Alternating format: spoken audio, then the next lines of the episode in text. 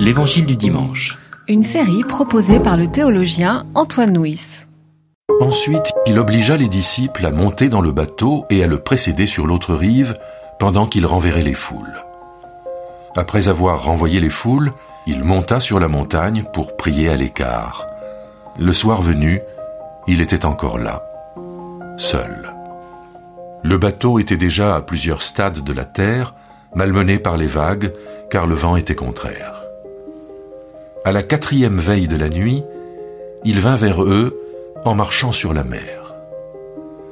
Quand les disciples le virent marcher sur la mer, ils furent troublés et dirent ⁇ C'est un fantôme !⁇ Et dans leur crainte, ils poussèrent des cris. Jésus leur dit aussitôt ⁇ Courage, c'est moi, n'ayez pas peur. Pierre lui répondit ⁇ Si c'est toi, ordonne-moi de venir vers toi sur les eaux. Viens, dit-il. Pierre descendit du bateau, marcha sur les eaux et vint vers Jésus. Mais en voyant que le vent était fort, il eut peur, et comme il commençait à couler, il s'écria Seigneur, sauve-moi. Aussitôt Jésus tendit la main, le saisit et lui dit Homme de peu de foi, pourquoi as-tu douté? Ils montèrent dans le bateau, et le vent tomba. Ceux qui étaient dans le bateau se prosternèrent devant lui et dirent, Tu es vraiment fils de Dieu.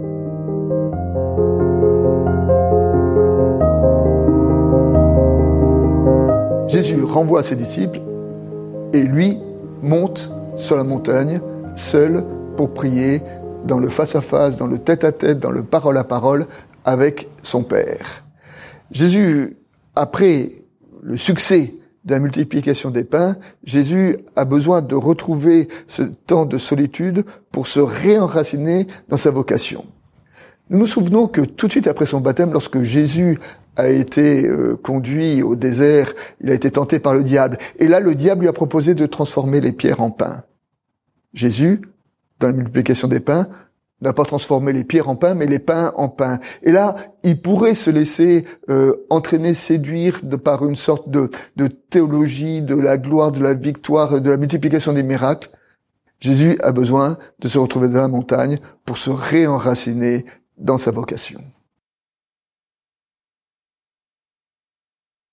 Non seulement Jésus a renvoyé euh, les disciples pour euh, traverser le lac, mais en plus les voilà pris dans une tempête. Encore une nouvelle tempête. Les disciples avaient déjà traversé une tempête, mais là, au moins, Jésus était dans le bateau. Il dormait, mais était dans le bateau. Là, il n'est même plus là. Ils sont seuls. Ils sont seuls face euh, aux vents qui sont contraires. Ils sont seuls face aux vagues qui déversent le bateau. Ils sont seuls en train de ramer. Et ils peuvent se poser la question, si Jésus a multiplié les pains, mais pourquoi est-ce qu'il les envoie dans cette tempête? Pourquoi est-ce qu'il les envoie dans cette nouvelle euh, épreuve? Parfois, il est dur le chemin qui mène à une foi adulte et responsable. Les disciples sont dans la tempête et voici que Jésus vient vers eux en marchant sur les eaux. Alors, dans la Bible, les eaux sont souvent un symbole de mort. Hein. Euh, l'eau dans la Bible, c'est le lieu du froid, du mouillé, du, du ténébreux. Israël n'était pas un peuple marin. Et alors Jésus qui marche sur l'eau est une image de Jésus qui marche sur la mort, est une image de résurrection, mais d'une résurrection qui ne se trouve pas aux confins de l'évangile, mais qui se trouve au cœur de l'évangile. Et donc c'est le Jésus ressuscité qui marche vers ses disciples quand ils sont dans la tempête, et là il leur dit, courage, c'est moi, n'ayez pas peur courage. Le courage, n'ayez pas peur, qui est une des grandes affirmations de l'évangile, une des grandes paroles que nous trouvons dans la bouche de Jésus. Le courage ici, ce n'est pas l'absence de peur. Dans la tempête, il est légitime d'avoir peur. Le courage, c'est la peur surmontée. Et donc euh, Jésus appelle les disciples à surmonter leur peur par la présence du Christ qui vient au devant d'eux. Et c'est ce chemin de foi d'accueillir un Christ qui apaise la peur dans leur tempête que nous trouvons au cœur de ce récit. Jésus dit, courage, c'est moi. Et le c'est moi En grec, ego et mi, on peut aussi traduire par je suis. Courage, je suis, n'ayez pas peur. Je suis, ça renvoie à tous les je suis de l'évangile. Lorsque Jésus dit je suis la lumière, je suis la vérité, je suis le bon berger, je suis la porte, je suis la résurrection et la vie. Et ça renvoie aussi à la grande affirmation de Dieu dans euh, au début du livre de l'Exode, lorsque Dieu envoie Moïse pour aller libérer son peuple et que Moïse dit à Dieu tu m'envoies vers Pharaon, mais s'il me demande ton nom, que leur dirai-je? Et Dieu répond, je suis qui je suis, ou je serai qui je serai. Donc quand Jésus dit je suis, euh, je suis à la fois c'est quelque chose de son être, mais on pourrait presque dire que c'est son nom ou que c'est la présence de Dieu qui se manifeste à ce moment-là. La présence d'un Dieu qui ne se laisse pas enfermer dans une définition, mais qui se laisse découvrir parce que il est là auprès de ses disciples quand ils sont dans la tempête devant l'apparition de Jésus, euh, nous retrouvons Pierre, Pierre un peu le, fanfaron, Pierre le velléitaire, Pierre qui lui dit, si c'est toi, ordonne-moi de marcher sur les eaux. Jésus lui dit, viens. Et Jésus commence, et miracle, il marche sur les eaux, mais voici qu'il prend peur et commence à s'enfoncer. Et au moment où il s'enfonce, ce n'est plus Pierre le fanfaron, euh, si tu le veux, je peux marcher sur les eaux. C'est Pierre qui crie, Seigneur, sauve-moi. Et on est passé de la foi triomphante à la foi du cri, à la foi de l'appel.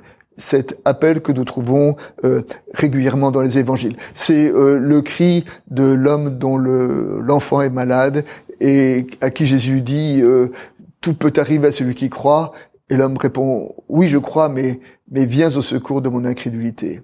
La vraie parole de foi ici, c'est c'est dit je crois mais je ne sais pas si je crois. Je crois mais viens au secours de mon euh, euh, de mon incrédulité. Je crois mais mais sauve-moi. Et la véritable parole de foi dans ce texte-là, c'est pas si tu le veux, je peux tout faire, c'est Seigneur, viens à mon secours. Comme souvent dans les récits de miracles, il ne faut pas se tromper entre la matérialité de, de l'événement et surtout le sens, ce qu'il signifie. Et pour illustrer cela, une histoire de la tradition bouddhiste raconte qu'un jour Bouddha était avec ses disciples sur un bac en train de traverser un fleuve. Et puis tout à coup, il voit aux côtés d'eux un homme qui traverse le fleuve en marchant sur les eaux.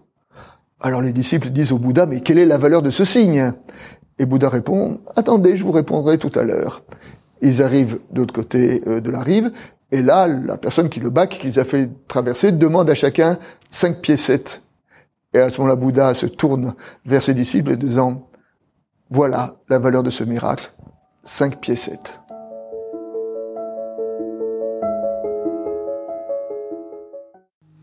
C'était l'Évangile du dimanche. Une série de regards protestants. Enregistré par Antoine Nuis. Voix off, Dominique Fano-Renaudin.